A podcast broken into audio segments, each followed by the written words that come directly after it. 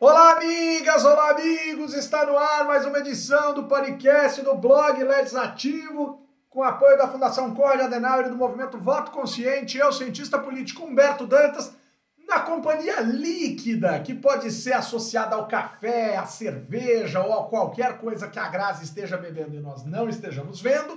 Levamos até vocês o maravilhoso mundo dos parlamentos. Tá bem, Vitão? É café, Vitão? Não, é chazinho de hortelã. Eu tô, eu tô bem light. Então, o dia de, de pisar na, na jaca é amanhã. Né? Então, enfim, por enquanto estamos aqui no chazinho. Boa noite para vocês. Na verdade, boa noite, bom dia, boa tarde para nossos ouvintes que nos ouvem a qualquer momento nessa semana maravilhosa. Maravilhosa. Só que não.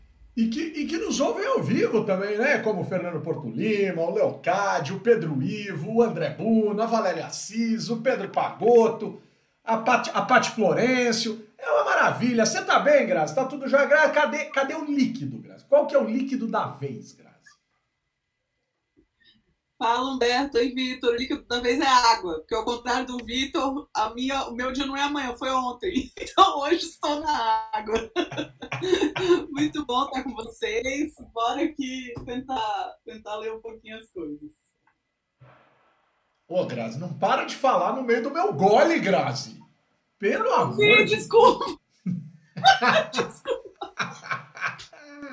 Sensacional.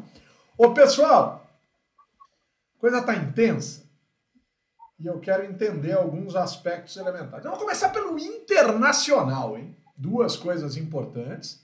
No Chile, o abacaxizão. Eleição é esse fim de semana no Chile, me engano da minha parte, né? Eleição presencial tá aí, né? eleição ocorre domingo no Chile, eleição presencial, e as eleições parlamentares. Mas no Senado, o Pinheira se livrou daquele processo de impeachment sobre o qual nós falávamos. Então, primeiro ponto, o Pinheira se livra do segundo, né, da segunda tentativa de tirá-lo do poder, né, ligado aí à questão do Panama Papers, lá tal, Pandora Papers, sei lá, qualquer coisa Papers, né? Pump, Pampers, fraldas Pampers, né, ó o jabá. E na Argentina, isso é que eu queria entender com vocês. Até le... Recordando que Graci vivió en Argentina por alguns anos, por alguns meses. Ô, Grazi, eleições parlamentares de meio de mandato impuseram uma derrota para o grupo que está no poder. Né? Então a gente tem esse ponto. O Senado, inclusive, lá é presidido pela vice-presidente, assim como no Uruguai também é. Enfim, Grazi, esse lance de eleição parlamentar no meio do mandato. Eu fico pensando, às vezes a gente reclama aqui no Brasil que tem eleição de dois em dois anos e que isso atrapalha. Pô, e lá que a eleição impacta, além de. Né? É, como é que funciona e o que, que a gente colhe aí de resultado com essas eleições, com esse pleito da Argentina? Bom, é, não só tem eleição de meio de mandato, como você tem partido regional na Argentina, né? Ao contrário daqui, os partidos não precisam ser nacionais. Olha. Então, é um sistema altamente fragmentado que resulta, na verdade, num parlamento que tem pouco, pouca capacidade de atuação em relação ao executivo se comparado com o Brasil. Né? Então, é, uma, é, é curioso isso. Você não consegue é, tornar o sistema... É, quanto menos você consegue tornar o sistema governável, quanto mais atores, mais agentes e quanto mais você dissipa, mais você termina centralizando no chefe do executivo. É, é que é super curioso, né? Você tenta distribuir mais o poder e você acaba concentrando para tornar possível. É o único que resolve os problemas de ação coletiva no final. Então, essa, essa fragmentação sempre foi um problema e sempre terminou é, gerando clivagens históricas e baseadas em personalidades na Argentina. Então, acho que a, é, eles estão ainda tentando é, se levantar. A Argentina está muito tempo tentando se levantar, né? E, e me dá me dá dor no coração ver, a política deles tão tão é, difícil de ser trabalhada, uma governabilidade tão entalada, uma economia tão para trás, porque é, eu tenho muito carinho por eles. Eu queria muito que fosse um país que deslanchasse. Ô Vitão, a gente podia ir para a Argentina, morar lá na província de Mendoza e criar o PVM, Partido do Vinho Mendocino. Já deve ter, né? então a gente podia se filiar, né, a partir do vinho mendocino. Agora, é, é, curioso esse lance, né, Vitão? Do, da vice ser presidente do Senado. Acho legal isso, acho interessante isso. Agora, tem que ver. É, é eu, eu acho. Não, não sei se concordo. esquisito, para ser sincero. Não, assim, eu, eu acho que é, é, muito mais uma questão de costume. Aqui no Brasil já teve momento em que, em que houve né, uma relação muito diferente do, do executivo com o legislativo e e eu gosto, gostava muito, por exemplo, tem algumas nomenclaturas que eu gostava bastante, que eram coisas próprias do Brasil, tipo na época do, é, do Império, que você tinha o, o, o, presidente do Conselho de Ministros, né? Que não era, não era o primeiro-ministro, né? Enfim, era uma figura curiosa, assim. É, mas eu, eu acho esquisito, para ser sincero. Na verdade, eu, eu não gosto de vice, cara. Eu acho que vice é. No Brasil, então, vice é um terror, cara. É que traz de déficit democrático, de representação, é, não está escrito. Essa história de vice que completa mandato, para não falar no que a gente costuma falar sempre, que é o suplente de senador, né? que aí é o, o pior de todos. Mas, enfim, eu, eu acho que era o melhor para mim, cara, era acabava com esse negócio de vice, entendeu? Ninguém vota em vice mesmo, ninguém sabe que o vice existe e o vice acaba governando um tempo gigantesco, cara. Eu acho que era muito mais fácil a gente manter ali a representação da vice-presidência sendo assumida pelo chefe do parlamento mesmo, mantém ali a linha sucessória, entendeu? E acabou. Entendeu? E aí já derruba o presidente. É prática diferente que o Vitor quer destruir. Quando não eu é quero destruir todas as instituições.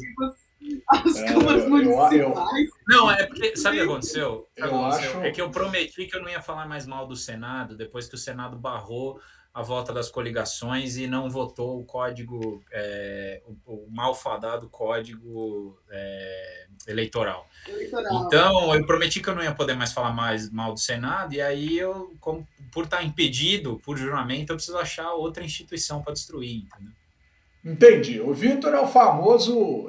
Ele, ele tem que arrumar alguma coisa para chutar. É que nem criança na rua. Né? Chutar pedra. Para de chutar pedra, moleque. Chutar lata. Para de chutar lata, moleque. E chutar outra coisa. Vitão, o dia que acabarem com o vice, o vice é o filtro do impeachment, cara. Por pior que possa parecer. O dia que acabarem com o vice, aí é, é que é que cabeça de parlamento vai sair derrubando titular para tudo que é lado, cara. Liberou né? geral, né? Porque o, o, o Temer demorou mais para derrubar a Dilma do que o Eduardo Cunha teria derrubado se ele fosse o presidente da República, talvez. Não sei, tô brincando. Então, mas para né? de fingir que é presidencialista, é, então. É, então, é, isso é bom. Vai de uma vez. Não, a gente já teve um vice que não era escolhido pelo cabeça de chapa, mas era o segundo mais votado. E a gente sabe que dá Não, ruim. aí é, aí é o rolo. aí é querer. Que é o cargo como sendo a próxima na linha de sucessão é a receita para o fracasso institucional. Nossa, não, aí realmente é, é isso, cara. É, é, é, inacreditável como as pessoas acharam que isso podia ser uma boa ideia. É Eu fico assim, cara, é coisa de final de governo autoritário que quer fazer as coisas às pressas mesmo, né? Porque realmente, assim, cara, essa, essa ideia de o segundo mais votado ser o vice é de uma imbecilidade não, então, mas você pega um governo que está no poder e é autoritário e vai e aí resolve dar um verniz de democracia. Faz pesquisa, sente o clima e fala: cara, se a gente não for o primeiro, a gente é o segundo. Se a gente for o segundo, a gente derruba o primeiro. É, a regra é essa. Não é à toa que a regra é essa. É muito legal. Não, mas, mas, o jogo é contínuo, né? Isso é que eu acho mais louco. É o cara achar que acaba na próxima eleição, né? Você quer coisa pior do que dois candidatos vão para o segundo turno. Se um morrer, quem assume a vaga desse segundo é o terceiro? Isso é bizarro, cara. Se o Bolsonaro tivesse perecido no hospital durante o segundo turno, o segundo turno era entre o Haddad e o Ciro. Que, que é isso, cara? Isso é inconcebível. Isso é o tatu, isso é o tatu subindo no toco, mas é. Sobe no toco. Então, você já imaginou, cara? Que coisa maluca, cara. Quanta vela que o Ciro não deve ter acendido pro Bolsonaro perecer? Não, aí tô sacaneando. Não, aí mas tá, ó, mas isso aí. Mas... mas... isso aí é bem menos, é bem menos complicado do que porque bem ou mal você ainda mantém o cara que foi mais votado no primeiro turno, né? Assim, é, tipo, agora o segundo mais votado ser o vice, cara, é isso é é muito é, louco, assim, é muito louco. É muito É pedir para dar besteira. Né? É, é, é, um sistema. Seria um sistema. Quer dizer, foi um sistema esquisito e seria, se mantido, seria um sistema muito esquisito. Ô, pessoal, deixa eu tocar num ponto da semana passada. A gente ficou. Eu escrevi isso, inclusive, essa semana. Não? Escrevi antes de, on... ah, antes de ontem. Ontem, é quinta-feira, né? a gente está gravando dia 19, publicamos dia 18. Um texto dos parlamentares que são exonerados dos seus cargos no Poder Executivo para voltar para o parlamento para determinar suas emendas para depois voltarem para suas secretarias. Quer dizer, é, é um escárnio absoluto. Isso eu acho absurdo, assim, cara. Acredita no teu suplente, cara. Deixa o cara cumprir o mandato numa boa, mas não. Mostra que unidade partidária não existe nenhuma. Mas eu não queria falar disso. Quero falar de outra coisa. No Ceará, a gente tem um secretário estadual do PDT, que é deputado federal, que voltou para a Câmara dos Deputados para vo votar contra a PEC dos precatórios, salvo engano, na parte no segundo turno. Por que, que ele teve que fazer isso? Porque ele não confia no suplente dele, ou que o suplente não é do mesmo partido e não vai seguir a mesma orientação da liderança partidária? Não. Porque o suplente do PDT, porque estava envolvido na chapa proporcional quando tinha coligação proporcional, é do DEM. E o DEM, que é pró-governo em Brasília, era aliado do PDT no Ceará. Então, o cara sai, empurra o suplente para fora, vota, traz o suplente para dentro e ele volta para a secretaria. Tá aí um caso concreto, Grazi. Tá aí um caso concreto da excrescência que era a coligação em eleição proporcional, Grazi. Só para a gente deixar ilustrado que as pessoas ficam, ah, mas eu não entendo. Então, é um caso concreto concretíssimo. E eu acho que tem é um caso concreto de dois problemas aí. É da eleição proporcional e é da falta de, de, um, de uma pequena quarentena para você fazer essa transição. Porque essa história de você pegar ministro, destituir para voltar a ser deputado, votar e no dia seguinte voltar a ser ministro, agora está tá indo para a secretaria também. Isso é muito absurdo. Muito absurdo porque você pode escolher qual é a sua bancada parlamentar ao meu prazer. Isso não é, é, é, é, pouquíssimo razoável do ponto de vista tanto de segurança jurídica quanto do ponto de vista democrático. Não dá, não dá. Né? Então, é, a, isso faz, não faz muito tempo que isso virou moda. Antes isso não era possível. Tem coisa, talvez um pouco mais de 10 anos. E não, não, não tem. Isso vai continuar sendo problema mesmo sem coligação, Berto. Porque você, mesmo que a bancada seja do mesmo partido, quando o tema é muito delicado, às vezes você tem questão de, de, de indisciplina partidária dentro do próprio partido. Então, eu acho que é outra questão que precisa ser é, enfrentada, precisa ser decidida. É uma questão que eu não me importaria se fosse judicializada, porque ela não é interna corpus, não é interna do legislativo. Então, eu acho que é, é digno de, de interferência do judiciário, sim. Muito interessante, muito interessante. Ô, pessoal, a Patrícia Florencio está dizendo aqui que uh, quando o Vitor comentou algo a respeito do meu shorts, né, do meu, do meu, do meu, do meu, da minha bermuda florida, né, ela disse, porque vocês não viram ele em sala de aula. É que outro dia eu fui após graduação num sábado, eu estava de bermuda, passei, dei um salve para a turma e, foi, e fui embora. Eu não dei aula, eu estava só de passagem para dar um abraço na galera, que fique muito claro isso. Agora, uma coisa que precisa ser é, percebida é que nos últimos dias eu tenho recebido, pessoal, no meu Instagram, é, algumas perguntas de ouvintes dizendo assim: ah, vocês ficam apresentando o programa e se referindo a pessoas que não estão ali, mas como é que essas pessoas estão ali? Eu também quero estar ali. Pessoal que nos ouve, né? O Legislativo está no YouTube, né? E dentro do YouTube você tem todos os nossos programas televisionados, digamos assim. E se você quiser fazer parte do nosso programa, né, você pode. Televisionado é meio Silvio Santos. Deixa eu até botar o óculos assim, né? Mas você pode fazer algo que vale um milhão de reais. Então, se inscreva na nossa página no YouTube. Né? O legal, por exemplo, eu estou com o meu, com meu, com meu mobile na mão. Aqui, ó, nos, no, naqueles, naqueles simbolinhos que tem lá em cima, que eu não sei como é que é o nome daquilo, o YouTube está me avisando que o Legislativo está no ar. Então, pessoal, se inscreva, né? ative as notificações só do nosso programa, e aí você vem dar um rolezão com a gente aqui né, uh, ficar mais perto. Vocês já vão ver que estamos indo ali para casa dos 230 mil usuários, porque cada é, usuário nosso vale por mil, né? Então vocês vão ver que a coisa tá bonita. Fiz certinho hoje, Vitão? Quase, quase. Ganhou um meio certo aí. Valeu. Mas já tá, já tá melhor. Chique, chique, chique. Vitão, algo sobre a suplência? Eu sigo na pauta aqui. Não, segue aí. Toca que hoje a gente precisa acabar mais cedo. Vamos lá. Ah, bonito, bonito, bonito, bonito, bonito. Ô, Vitão, saiu uma notícia de que o PSL teme, o PSL teme que o DEM esteja lidando o golpe do baú. Bom, é claro que o DEM também pode estar temendo que o PSL esteja lidando o golpe do como ser um partido, né? Porque o PSL definitivamente não descobriu como fazê-lo depois que ficou grande. Então, quem ganha onde, cara? O, Mas, gente, eu achei que era o acordo era esse. É o Partido Miami, né? O novo rico com o rico falido, não é isso? É em Miami que eles se encontram. Mas é isso. Cara, faz sentido alguém reclamar que o PS, que o DEM tá dando golpe do baú no PSL e vice-versa em termos de, sei lá, sabedoria política ou coisa do tipo, cara? Sabe por que, que não faz sentido? Porque o, o, o baú do PSL tem prazo de validade. Se o PSL não for bem nas próximas eleições, era uma vez, entendeu? Meu rico dinheirinho, acabou, entendeu? Não é, não é caixa forte do tio Patinhas o negócio, né? É, tem que ter uma continuidade. E para continuar, continuar com essa grana, projetando o poder dessa forma, tem que ir bem nas eleições. E, e quem tem expertise né, de, político, definitivamente não é o Luciano Bivar, entendeu? Então, assim, acho que é, é, não tem ninguém sendo enganado aí. Está muito claro qual que é. Né, o, o PSL sim tem a grana. O PSL está entrando com a grana, o Democrata está entrando com o pé, né?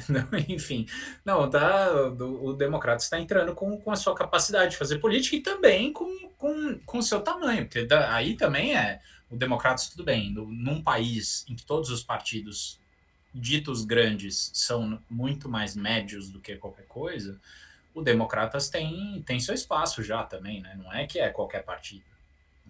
Pois é, não, isso é, isso é importante.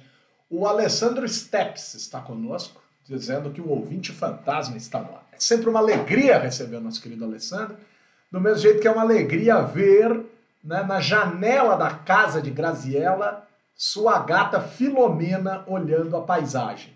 No exato instante em que Sueli Testa entra conosco aqui, mas hoje não temos maioria conformada, né, então não poderei cantar a música, apenas direi, Sueli, a luz que me ilumina o caminho e me ajuda a seguir só pode ser Jesus. Pronto, está dito.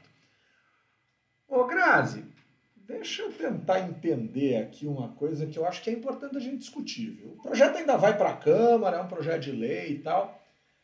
Mas o Senado aprovou esses dias que injúria racial é racismo.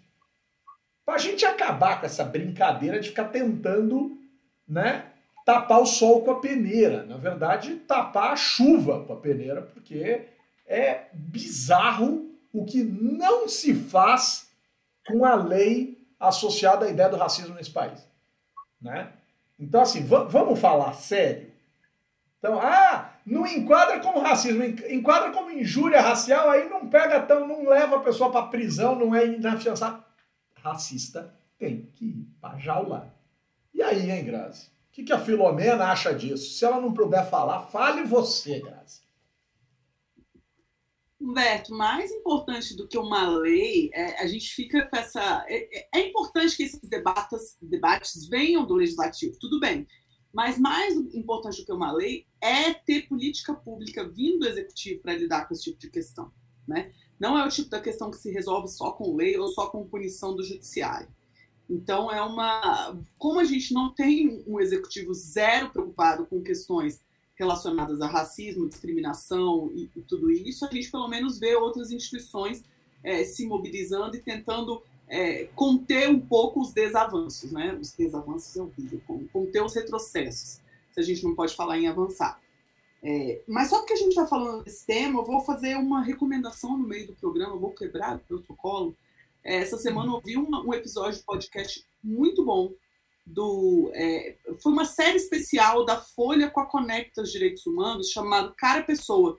E tem um episódio que fala sobre branquitude né, e sobre como é o conceito de branquitude, como ele é construído, como que ele se insere dentro do, do racismo estrutural, que vai além de, uma, de um comportamento é, diretamente racista e preconceituoso, mas o racismo de todos nós e de cada dia. Então, assim, super recomendo, tô, tô aprendendo bastante sobre isso ultimamente.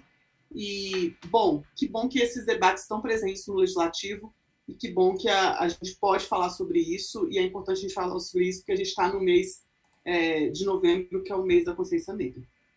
Muito bom. Amanhã, inclusive, o Dia da Consciência Negra, dia 20 de novembro. É importante a gente olhar para essa data, entender essa data, perceber essa data, enfim. É, Vitão, nesse sentido, é, Biaquices, Biaquices acusada de racismo.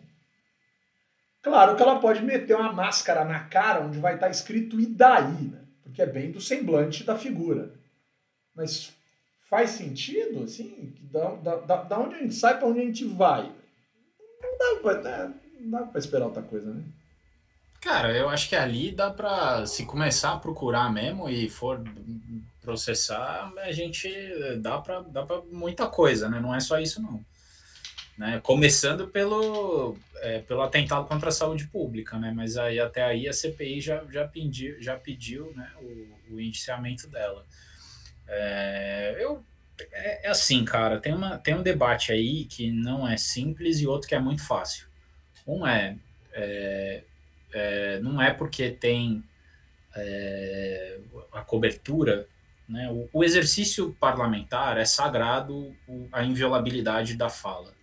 Né? É, é importante dizer isso porque assim, é, se, quando a gente caminha para discussões com relação ao autoritarismo e tal, a capacidade que um parlamentar tem de lutar contra o Estado é, é o que dá forças minimamente para algum tipo de resistência democrática. Então, assim, é importante dizer que os parlamentares têm que, têm que ter, ser imunes desse ponto de vista.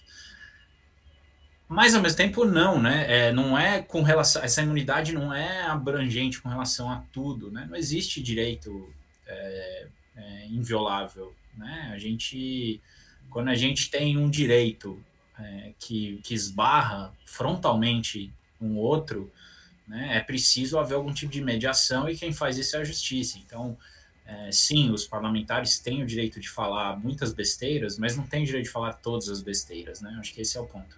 E aí não é besteira, né? é muito mais que isso, é crime. O parlamentar não pode cometer crime, ponto. Né? Então, assim, ao mesmo tempo é uma questão complexa, porque essa questão da inviolabilidade precisa ser, de fato, preservada, e, e é, é muito fácil também, quando a gente está num momento de excessos, a gente também achar que, que não precisa defender algumas coisas que são fundamentais, porque, enfim, a gente fica vendo o excesso do lado de lá e resolve agir excessivamente do lado daqui também. Humberto, inclusive, é um cara que sempre é, nos refresca a memória com relação à atuação do judiciário desse ponto de vista. Né? Mas, assim, é, no caso, seja da Biaquices, assim, é, certamente ela é só mais uma, né, mas de muitos outros casos, e, e, e, a gente deveria ser mais rigoroso com relação a isso. Se tivéssemos sido, talvez Jair Bolsonaro não tivesse chegado à presidência, né, mas infelizmente não foi, não foi assim que a história, a banda não tocou desse jeito. É, isso é su super importante. Assim. A, lógica, a lógica de percepção do que é quebra de decoro por parte dos senhores deputados e dos parlamentares em geral no Brasil é uma lógica muito, muito, muito relativista, cara. Muito ruim, muito danosa, muito perigosa, muito e não é só corporativista. Você sabe, Grátis, que eu, eu, eu não acho que seja corporativismo, eu não te caço porque você é meu par. Na minha opinião, não é isso. Na minha opinião, é pior que isso. Eu não te caço por isso, porque eu tenho certeza que eu sou capaz de cometer ou algo igual ou algo pior. E aí. Então, não é simplesmente dizer, Puta, a Grazi é professora e cientista política que nem eu. Eu sei o que ela passa, eu vou salvá-la. Não é isso. É, putz, a Grazi tá falando essas, essas aberrações. Eu tenho certeza que ou eu falaria coisa parecida, ou eu penso igual, ou eu falaria coisas no mesmo grau de intensidade, mesmo que em outra caixa, que talvez eu vá precisar dela para me salvar. Faz sentido, Grazi? Mas essas são as repercussões da branquitude, né? Isso é uma forma de, de se configurar a branquitude. E, e ajuda, por isso que eu indicava o podcast agora também. Essa semana passada eu li o livro da Lia Weiner, que fala justamente também sobre esse tema. Então, sobre esse pacto silencioso. Isso é parte do racismo estrutural, esse pacto silencioso de, de perdoar aquele racismo que é, é, que é identificável. Né? Não, não foi tanto assim. Né? Não bateu em ninguém, não machucou ninguém. Então, é, se julgar um bom, é, um bom juiz de causa alheia, né? de causa que, que não te atinge. Então, eu acho que é, é o, o, papel dos brancos, e, e isso é muito importante ser falado no parlamento, que é um parlamento quase sem presença nenhuma de negros, o papel dos brancos é ouvir, né? Então, está se ouvindo muito pouco, né? Achando que sabe muito e ouvindo muito pouco. Então, é, enfim, né? Uma discussão que é, é assim, está no jardim de infância no Brasil, é assustador o tempo que a gente passou repetindo que, que a gente tinha uma democracia racial que estava tudo bem, e agora tá, é, a, a, gente começa a ter essa, esse jardim de infância e esse bando de pataquada, é, que eu já estou eu não quero nem saber como é que vai ser nas eleições do ano que vem, né? Porque isso vai, vai ser mais um dos fatores de clivagem e isso vai machucar muita gente, porque muita gente sofre com isso todos os dias. Vai, vai machucar e, e nesse país a gente precisa acabar urgentemente com essa insanidade de chamar racismo, homofobia, preconceitos em geral de liberdade de expressão. Eu tenho, bom, eu vou usar a minha. Eu tenho nojo desse tipo de gente. Eu tenho nojo. E, e pior, eu tenho dó. Porque esse tipo de gente gosta muito de falar em Deus. Vocês vão ver onde vocês vão se encontrar quando vocês perecerem. Vocês vão ver a cor do ser que vai receber vocês no além quando vocês passarem dessa para outra. Vocês vão ver se não é vermelho e se não vai estar tá quente. Né? Porque vocês vão arder no inferno. Cara, é impossível se dizer cristão e, se, e ser preconceituoso. Cara, é impossível, a conta não fecha a conta não fecha. E eu estou falando isso porque essas pessoas se dizem cristãs. E essas pessoas precisam ouvir essas coisas. Né? Já que o nível da conversa deles é esse, precisam ouvir. Vocês vão se deparar com o capiroto quando a causa vencer. Né? Quando a causa vencer, é com esse ser vermelho que vocês vão encontrar, com o pezinho de cabra. Né? O, que, o que calça sapato 1. Né? Vamos lá. Vitão, vamos pro forte aqui, vamos pro lance. Cara, requintes de siglas, mensagens em formas de siglas. E não estou falando em siglas partidárias tipo PL, né? É, Partido Liberal. Eu estou dizendo que Valdemar Costa Neto mandou um VTNC, você e seus filhos, para o presidente Jair Bolsonaro. Agora, como para o Bolsonaro conversar assim é normal, eles já estão conversando de novo para o Bolsonaro ir para o PL. Em que pese o fato de que o pessoal está perguntando aqui para a Grazi se esse tipo de namoro não dura mais, ou esse tipo de relacionamento não é uma coisa normal, o, o Porto Lima está perguntando. Mas, Vitão, cara, é... olha o nível da, da idiotice, da, do, do, do, do escárnio com a lógica e o que, que você acha que. Não, o que, que você acha que ele vai ter? Não adianta perguntar, mas.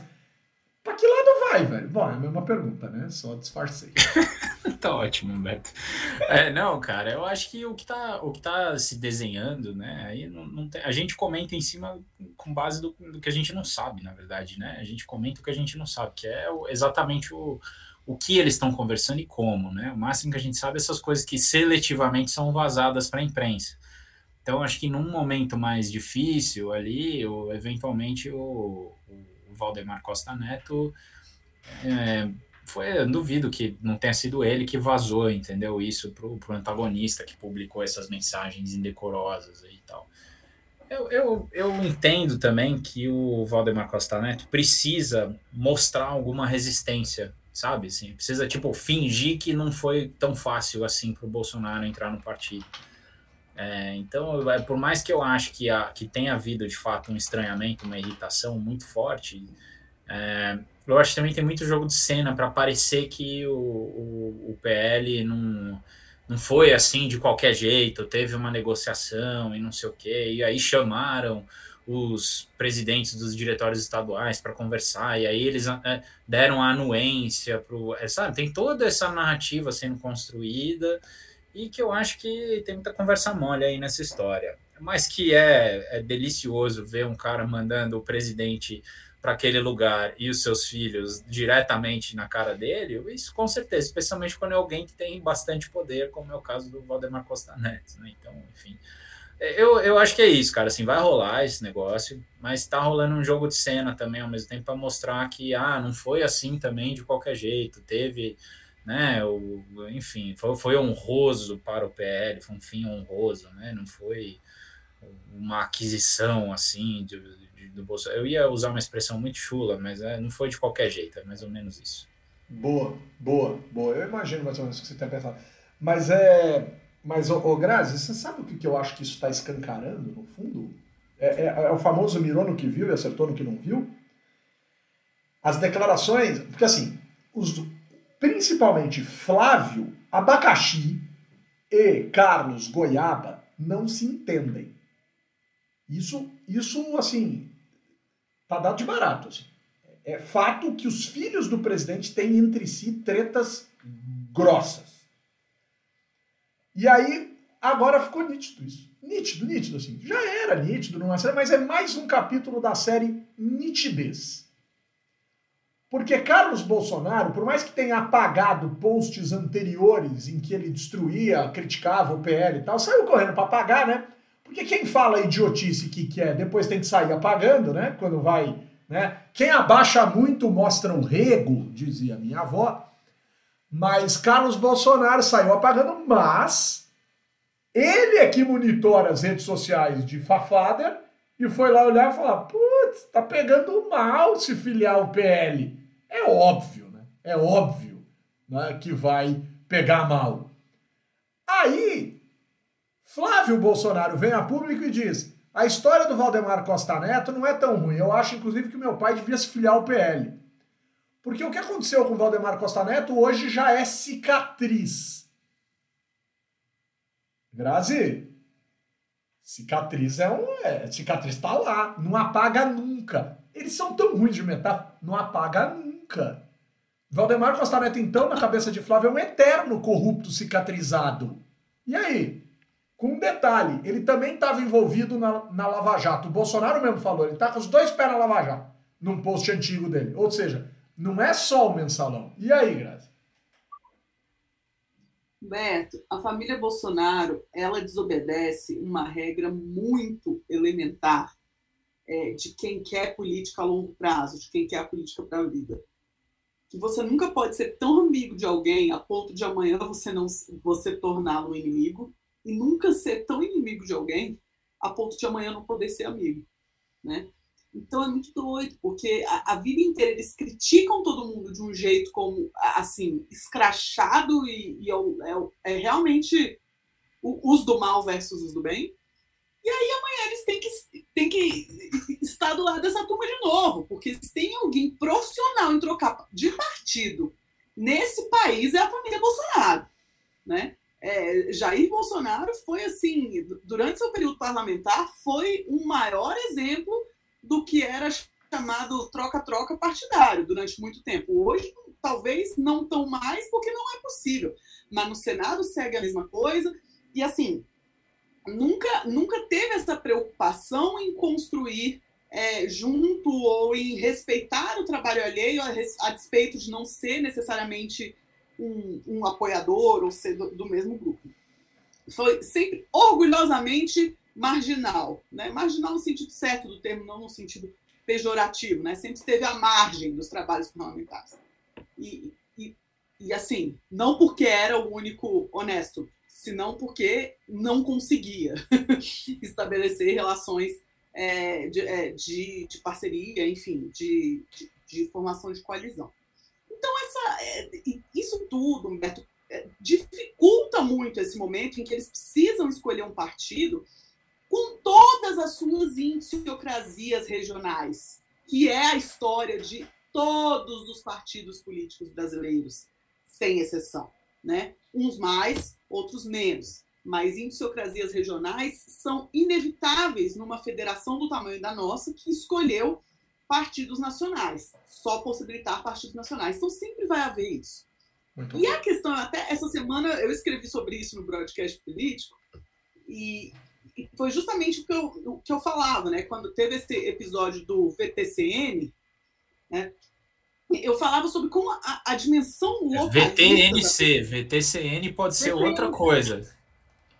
É que VTNC, Grazi, para o Fernando Porto Lima, ele disse que é bom dia em Rio das Pedras. Mas é mesmo, porque VTNC é vamos tomar nosso cafezinho.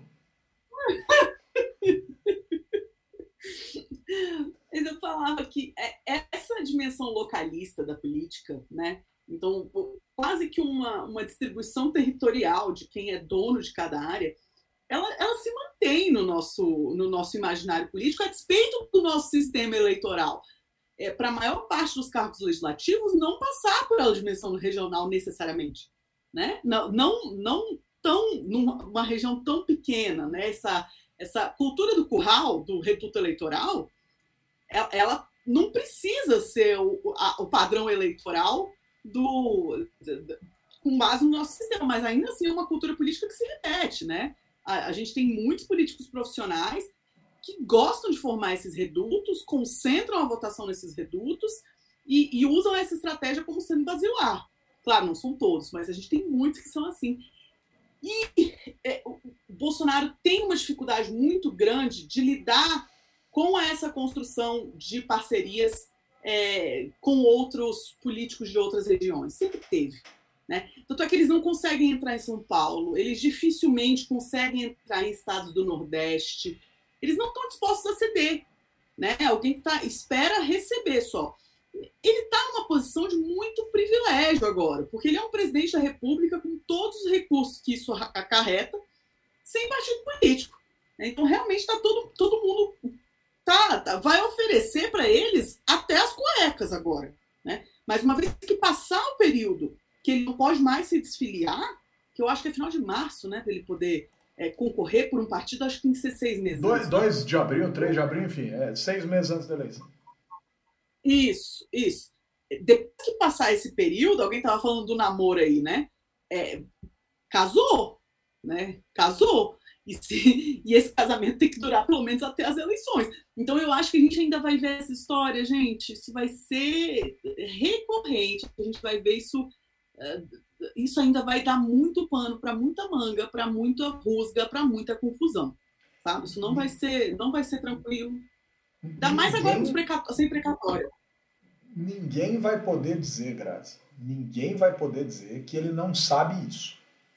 Porque quando ele entrou no PSL, ele ocupou todos os cargos diretivos ou, ou ele constituiu uma ocupação de espaço que não lhe desse a chance de chegar na convenção em agosto, pelo novo calendário eleitoral, e tomar uma bota do tipo, ah, a gente resolveu se aliar ao Alckmin, por exemplo. Sei lá, estou viajando.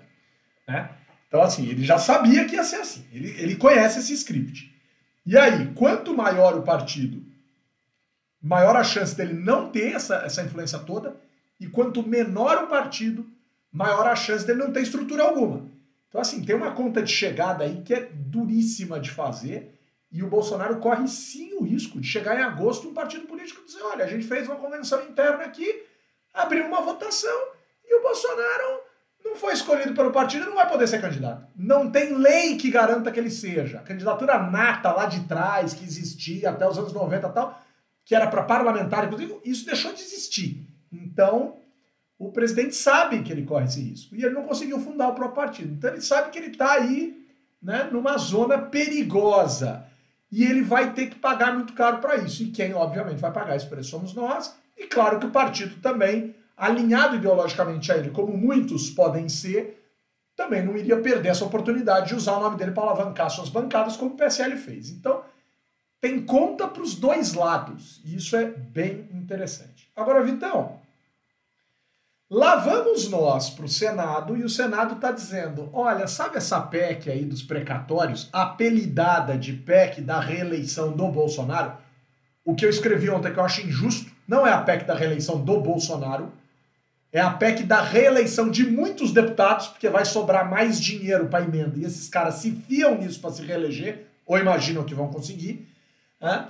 Mas a minha pergunta para você, Vitão, é a seguinte, cara. Como que o governo vai resolver essa parada no Senado? Porque, um, tem gente dizendo que o Senado está com preguiça. Dois, tem gente dizendo que o Senado vai mudar e aí vai devolver para a Câmara. E aí, claro que a Câmara pode mudar tudo de novo, enfim, mas, cara, tá pintando um pipinão aí? Não, no, no bom sentido, obviamente. Não, mas é sempre no bom sentido, entendeu? Isso, é, a questão é o seu gosto. Se você prefere ou não, entendeu? Gosta ou não, nasceu querendo ou não.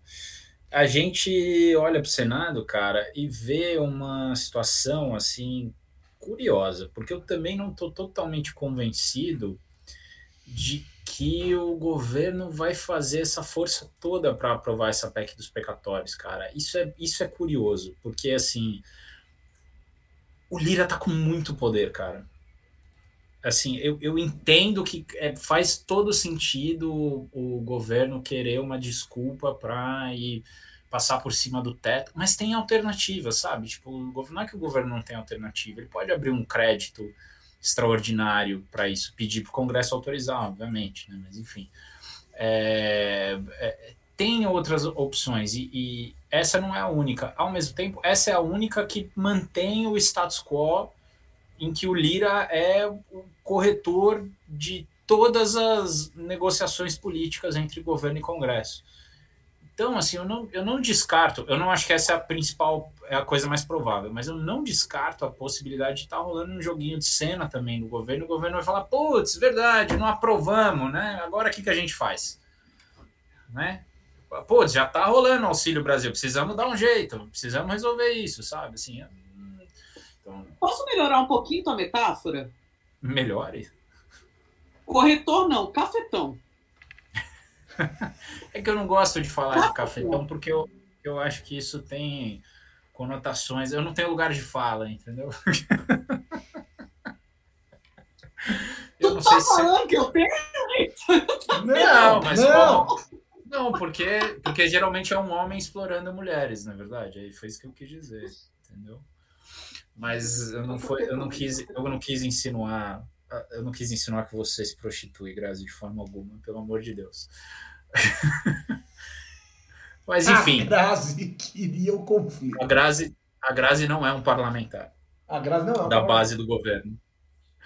E o que eu, o pessoal não tá vendo a Grazi em câmera lenta aqui pra gente fazendo poses e, e dando risada. Tava, é, tava engraçado, porque tava em câmera lenta, tava engraçadinho. É, mas é, o, o que eu acho curioso assim dessa história toda é que a gente não parece ver a urgência do executivo para mobilizar os senadores e, e, e, fazer essa votação acontecer.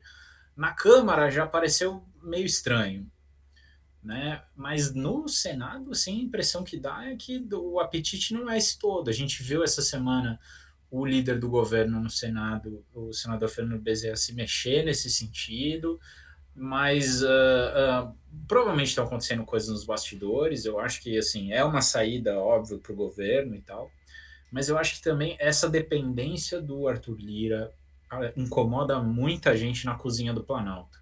Né? É, claro que o Ciro Nogueira deve estar trabalhando para aprovar isso no Senado, sabe? E ele conhece o Senado, ele conhece os senadores, enfim né? Mas eu, eu acho que também tem muita gente meio que fazendo, é, dando uma de, de é, João sem membros superiores, João sem braço, para, enfim, aprovar esse negócio no Senado. Eu, eu acho que tem sérios riscos de, de chegar mais um tempo, o senador falando, né, não deu tempo e tal, e agora já acabou o ano e não vão aprovar de qualquer jeito, sabe? Assim, essas coisas. É. Famoso Horácio, Vitão ficar bonitinho. Assim. O cara tá dando uma de Horácio, braço curto. Né? Aquele negócio de, aquele negócio de João sem braço também é complicado. Hoje eu tô muito polícia do, do, do, do, do que a gente fala, polícia do politicamente correto, que é meio capacitista isso também, mas enfim. É, é por isso que eu falei eu do parei Horácio. de falar essas coisas. Que a gente fala e nem percebe o que tá fazendo. É isso, é isso. É, e é difícil isso, e a gente precisa ouvir e tal, é legal, é importante isso. Agora, A gente está falando aqui, pessoal, do, da questão do, da PEC do, do, do, precatório, enfim, que liberaria aí cerca de 90 bi para o governo gastar no ano que vem, mas não é só para o governo, os parlamentares também vão ter um pedaço disso. O Bolsonaro saiu essa semana dizendo que daria aumento para os servidores públicos. O relator do orçamento na Câmara disse que não tem espaço para aumento de servidor. O Lira também veio dizer, óbvio, porque eles também não querem que esse dinheiro avance no dinheiro que eles querem usar para as emendas. Enfim, tem uma guerra de interesses nesses bilhões. Mas tem mais uma guerra de interesses, que é o tal do orçamento secreto, que o STF barrou, né, não pode mais ter, e, ao, e, o, e o, na semana passada o presidente do PSDB, Bruno Araújo, inclusive disse que esse tipo de liberação orçamentária tinha reduzido muito a capacidade de influência dos líderes partidários sobre seus deputados, e tem toda uma discussão aí. E aí o que o governo faz, Grazi? Está dizendo assim, precisamos arrumar outro jeito. E o Lira também tem interesse em arrumar outro jeito, porque ele é o operador disso. Eu quero lembrar uma coisa para vocês. Quando a gente tentou entender por que, que o Eduardo Cunha tinha tanto poder, e olha que isso sumiu, hein? isso nunca foi levado adiante, a mídia desistiu rápido disso. Veio alguém e disse: é porque ele tem um contato com um banqueiro que tem liberado milhões para ele distribuir para os deputados. Ou seja, ele estava controlando o mensalão. Ele estava controlando o mensalão. Essa é uma das acusações que surgiram. Né? Precisamos ver como é que isso andou. Mas era um banqueiro famoso, inclusive já está de volta, já está operando o banco, já está abrindo corretor, já está já tá, já tá todo vapor. Né? Não esteves, mas está. Né? É, boa essa, hein? Boa, minha, piada fina, humor elegante para poucos. Mas não esteves, mas está. Mas era dito que esse cara alimentava a fogueirinha do Eduardo Cunha para Eduardo Cunha botar a galerinha tocando violão em torno da fogueira. Ok. O Lira está fazendo isso também. Como é que vai fazer, Graça? Quer dizer, o Vitor acabou de dizer, o Lira está com um poder gigante. Por conta disso. Como é que esses caras vão dar jeito nisso, Graça? Como é que vai sair esse nó em pingo d'água? É, Humberto, eu acho que ele ele está com muito poder, mas a gente está ele está num contexto de orçamento secreto que não existia antes, né? Então ele está conseguindo ser esse a, a diferença é que não está fazendo via banqueiro, ele está fazendo com recurso efetivamente público. Então, ele está conseguindo fazer essa corretagem ou cafetinagem, dependendo do ponto de vista, e, e assim ele está construindo apoio. Mas, de todo modo, e eu acho importante que isso seja dito, não dá para é, desresponsabilizar os demais deputados que, que assumem esses. É, fazem essa troca tão direta de um recurso uh, pouco transparente para conseguir, é, em, em, troca, buscar de novo esse padrão de curral eleitoral, de votação concentrada em um determinado município, que ele levou recurso. Né? Então, esse tipo de troca não, não é benéfico para o país. E não é que é, não seja. Uh, que não seja que seja necessariamente ruim. Muitas vezes fazem com esses recursos algum tipo de obra, algum tipo de, de, é, de política pública que de fato precisava ser feita, sobretudo estrutural. Né? Esses recursos têm muitas limitações, então, sobretudo, são questões estruturais. A questão é que se esse município específico é aquele que mais necessitava nesse momento. Né? Isso era para ser a conclusão de uma de, uma, de um debate amplo e de, uma, e, de um direcionamento democrático, né? desse debate se concluir que, de fato, essa região precisa mais do que essa. Né? E não eu quero trazer para a minha região, porque aqui eu me relejo e é, farinha pouco meu pirão primeiro. Então é bom que isso fique marcado, porque é, é claro que a gente está falando o tempo todo de políticos que são que agem de acordo com incentivos e, e, desenvolvem suas estratégias baseadas nessas instituições, nesses incentivos. Mas isso não exclui um dever moral. Né? Essas coisas não, não, não precisam estar separadas. O fato da gente analisar as coisas com base nos incentivos não torna o, todos os parlamentares isentos dessa, dessa, dessa obrigação moral. É uma briga que eu tenho na academia que eu acho que muita gente confunde essas duas coisas. Né? É, é, claro que como analista você não precisa, você não pode assumir boa moral de ninguém, porque você tem que partir de um, o, máximo possível de uma isenção. Mas isso não significa como, uh, como de fato, cidadão e, de, e como é, pensando o que queremos ser e um dever ser, você não deva pensar nisso. E nesse sentido, são muito pouco republicanos, como diz Humberto, muito pouco democráticos e é, capitaneados aí pelo Lira. Num, é, se não fosse o Lira, eu acho que seria outro, Humberto. Eu acho que o principal é o instrumento orçamento secreto. Claro, claro. Não, total, total. E o Lira, assim, cara, ele é o meu malvado favorito desse instante, né? Assim, não, esse do Lira era o, era o Alcolumbre, sabe? Assim, é, então... é, exato, exato. Por sinal, esse, né, que tá rindo à toa, tá rindo à toa, tá tomando pressão de todo lado e rindo à toa. Eu queria saber que agenda secreta, eu tô falando de agenda secreta, é essa do Alcolumbre para cima dos interesses do Planalto. Porque Todas as explicações que eu leio, para mim, a conta ainda não fecha. O lance do André Mendonça, tá, todas as contas que eu leio, né, tudo que eu leio em termos de análise, a conta ainda não fecha. Tem alguma coisa, tem um esqueleto daqueles, cara, com carne pendurada no armário. Aí fede que é um negócio tenso, assim. Cri, cri. Cri, cri. Anoitece na savana. Os filhotes dos tigres também são tigres e vagueiam, vagueiam, vagueiam.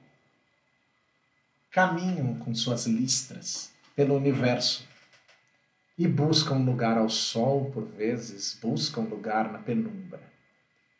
Se escondem atrás das árvores, brincam com as bolinhas de feno, fazem de tudo alguma coisa. Mas chega uma hora que se amedrontam e vão para dentro das jaulas e de dentro das jaulas os filhotinhos miam. E não são ouvidos, não são ouvidos, não são ouvidos. Se esforçam, pedem algum tipo de privilégio, buscam lembrar do tempo em que estavam livres. Galera, a moça é acusada de participar, participar do assassinato do padrasto. Aí vai pra cadeia e reclama e pede para ser julgada logo. Ah, eu tô de saco cheio de ficar aqui dentro, não dá para me julgar logo. A filha, ô, oh, senhora, qualquer coisa, Delis, a senhora tá de sacanagem comigo, né? Agora, agora, ah, que a senhora não sabia que a justiça no Brasil é morosa, a senhora não sabia que assassinar dava cadeia, não te ensinaram isso em casa. Ah, minha querida, vai deitar na selva, né, meu amor? Vai deitar na outra. Detalhe, pela décima vez, mais uma notícia, pela décima vez, o judiciário disse: o julgamento de Flor Delise e dos outros condenados, né, dos outros aí investigados, será feito em júri popular. Agora eu fico me perguntando quantas vezes se pode perguntar para a justiça a mesma pergunta. Eu, como professor, não aguento dez vezes a mesma pergunta. Professor!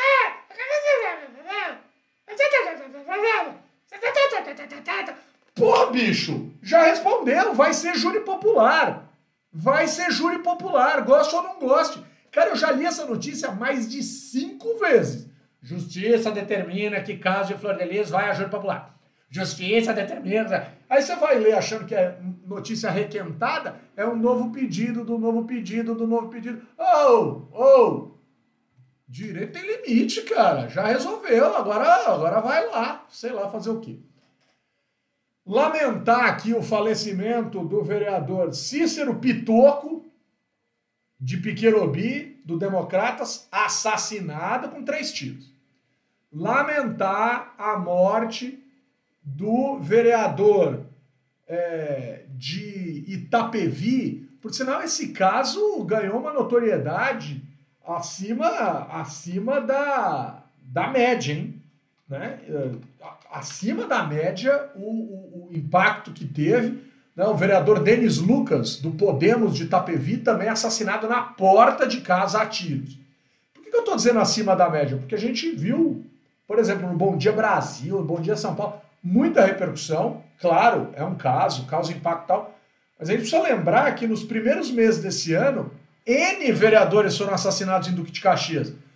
Eu não estou querendo minimizar, obviamente, a morte desse rapaz, muito pelo contrário, qualquer morte é sentida em qualquer sociedade. Mas o que a gente tem dito aqui nesse programa já faz um bom tempo é: muitos políticos nesse país têm sido assassinados.